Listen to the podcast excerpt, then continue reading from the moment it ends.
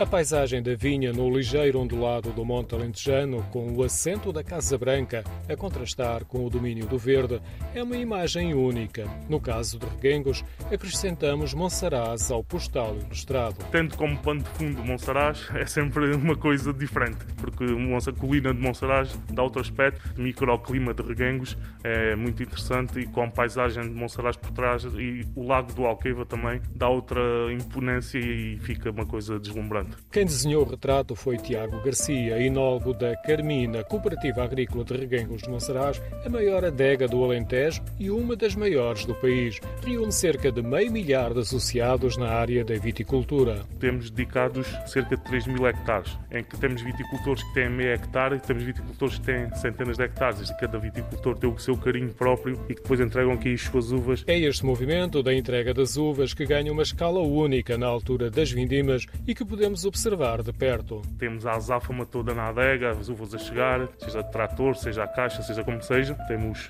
todo o acompanhamento do processo, inclusive é depois. Então, temos também já o processo das pessoas poderem fazer a pisa a pé nos lagares que temos aqui. Uma das etapas também bonitas da vindima em que as pessoas podem participar ativamente. Fora do período das vindimas, há também a possibilidade de se visitar a adega e degustar os vinhos, de salientar que, passada a vindima, a paisagem ganha novos encantos. As vinhas começam a ganhar aqueles tons acastanhados, bordeaux, em que também fica completamente diferente a paisagem. Passa do verde para esses tons acastanhados, bordeaux, fica muito giro.